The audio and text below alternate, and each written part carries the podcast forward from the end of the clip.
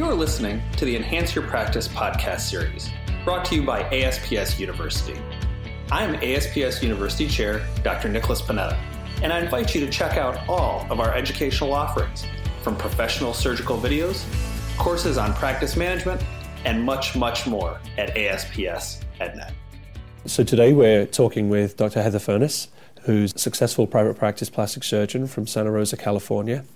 And she's the co author of the book, The Business of Plastic Surgery, for which the second edition was recently published. Thanks for joining us today, Heather.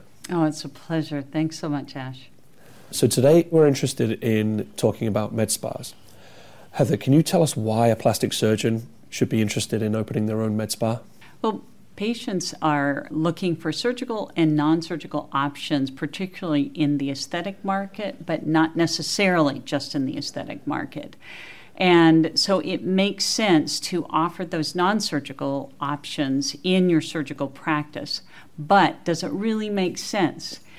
It's not necessarily going to be a profit center. In fact, it can lose you money unless you know how to organize, how to manage, and how to run it so that it benefits both the people working for you, you, as well as the patient.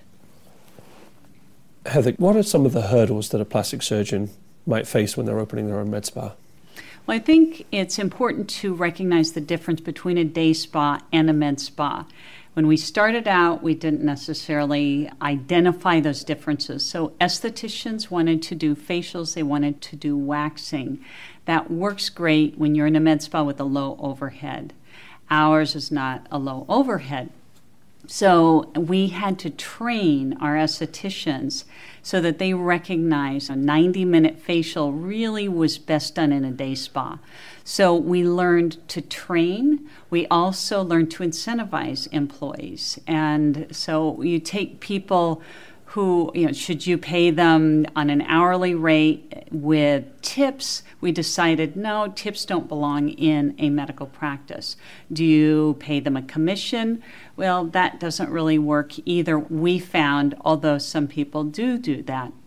So we sort of went through various ups and downs, and we finally figured out the best way to do it. I go into details in the uh, chapter on med spas in my book, but they're formulas, and it really warrants paying attention to the numbers. What are some of the things that you know now, having run a med spa, that you wish you knew earlier? One is the way that we manage it and how to motivate employees. So recently, we've actually borrowed from the technology world and we use OKRs. I learned about this from my son and his startup objectives and key results. And I go into more detail in the book. But briefly, you have people come up with their own goals based on the, the MedSpa's goals and they come up with key results that are measurable with a deadline.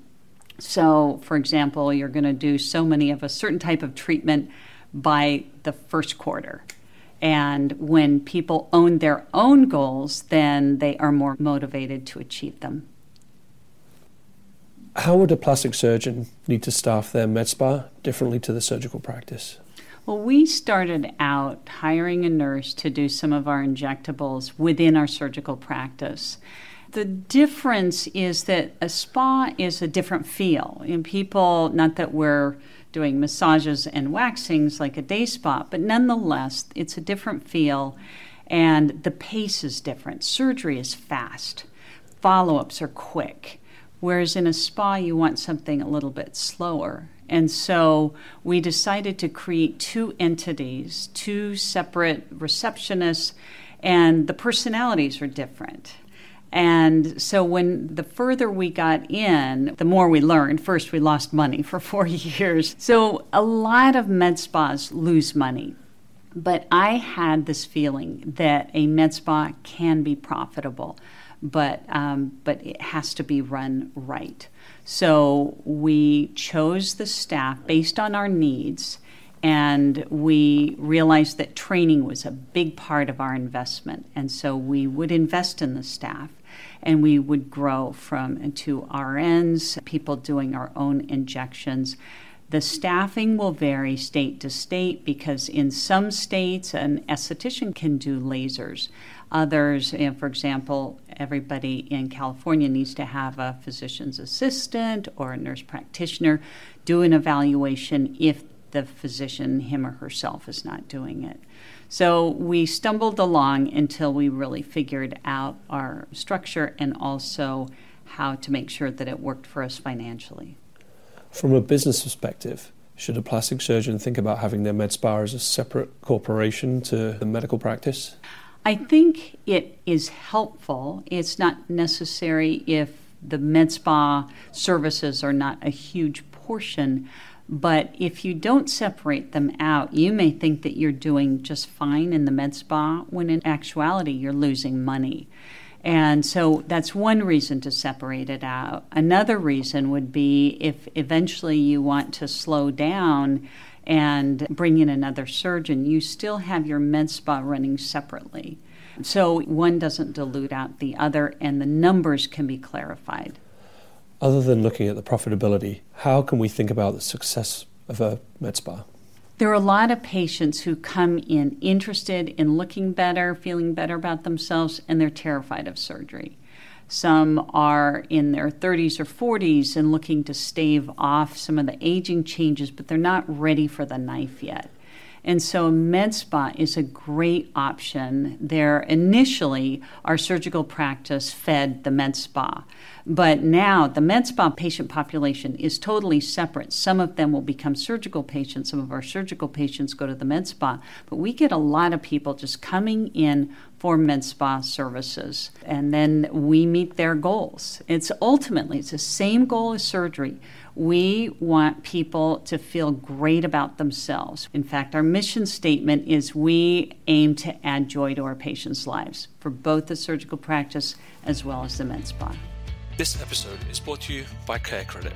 Care Credit is a health, wellness, and beauty credit card dedicated to helping millions of patients get the care they want or need by offering promotional financing options accepted at more than 210,000 providers nationwide.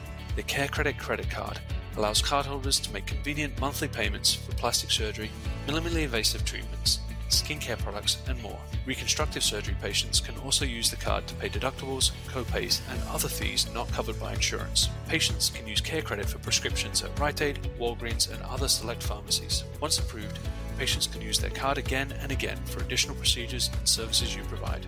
Join the Care Credit Provider Network and learn about special rates offered to ASPS members. Call 800 300 3046 or visit carecredit.com to enroll today. If I was to open my own med spa, how would I choose what services to offer? That's a great question, especially because there's so many different technologies, machines, injectables. What do you do? I would say start with injectables because you don't have to pay for technology. You're paying for whatever you're injecting and you're paying for the person who is injecting, and you have dramatic results when you're looking at technology, because eventually patients are going to want a resurfacing or something done, then you need to look at the cost benefit ratio. And so that really comes down to numbers. How many treatments do you need to do before you break even? But you don't want to just break even, you want to stay in the black. So, what's your profit? goal. How many treatments do you have to do in a month to be able to do that? So there are actually a lot of considerations. More and more, especially with technology and our ability to communicate, we can learn from our fellow plastic surgeons, and uh, some of the websites now will have sort of chat rooms what did you think of such and such machine? You can learn from the wisdom of colleagues. If you're looking at a brand new machine, pretty much the only people you have as references will be the company's list of the initial people who have used the machine. So that's a little bit riskier. But you really need to do your homework because you can buy a $100,000 machine and find that it's a dud. We actually had a laser once that just was not firing reliably. And so we ended up parking it. It was a very expensive laser, but we could not, in good conscience, use it on patients. Are there any technologies or procedures that you used to have, that you used to offer in the med spa that you no longer do, and why is that? We used to offer smart lipo with a laser combined with liposuction. And now there are so many great superficial technologies with radio frequency that we find that we do liposuction and we don't necessarily need to add that extra step with the laser. So that's something that we no longer use. We've gone through generations of laser hair reduction, tattoo removal, and as I meant, spider vein treatment. So, as I've mentioned, not every machine ends up working well, and so sometimes we'll replace it with something better.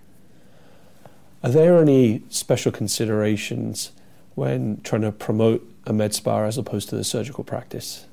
Marketing a surgical practice is different than, from marketing a med spa in actuality, the med spa is a lot easier to market because you can ask patients to write reviews for a Botox treatment, where it's a lot harder to ask somebody to write a review about their labiaplasty or their breast augmentation. So the breadth of possibility is there for a med spa. A lot of times people won't mind if they, in fact, sometimes they themselves will put themselves on social media having a treatment. Surgery, that's a lot harder to do. What would be the, the, the, the benefits versus the cons of having a med spa in the same building as a surgical practice as opposed to being freestanding? In the chapter of my book, I've got a list of things to consider. And briefly, if you're in one place for your surgical practice, you want to just add on a med spa, you need to look at the physical space. Are your med spa patients going to be sitting next to your surgical patients? Is it loud? There's a lot of considerations there. If you go to a separate space, can you afford the rent? How far is it from your surgical practice? So there are other considerations. So there are pluses and minuses to that. One thing that we have done, we started out with one med spa in the same building as our surgical suite, but then we opened up another uh, med spa office in a different county, just uh, about 45 minutes south of us. So we have constant communication, we have meetings with everybody involved. And then we also always ask to see before and after photos. We have access, obviously, to all the before and after photos, but we're very strict with before and after photos, just as we are with our surgical practice. And that, I think, distinguishes us from other med spas owned by non plastic surgeons. We really focus on uh, photographic training. We run meetings. We go through the before and after photos. We critique not only results, but angles and photography. And we really emphasize education. So our bar is very high, whether we're in the same building or not. What else can distinguish a plastic surgeon owned med spa to one that's not owned by a plastic surgeon? I think in plastic surgery, we operate on the whole body. We do surgery on the face, the body, breast, female genitalia, male genitalia. We really have an understanding of the anatomy, what can be done, and not everyone who owns a med spa has that knowledge or ability to address a problem.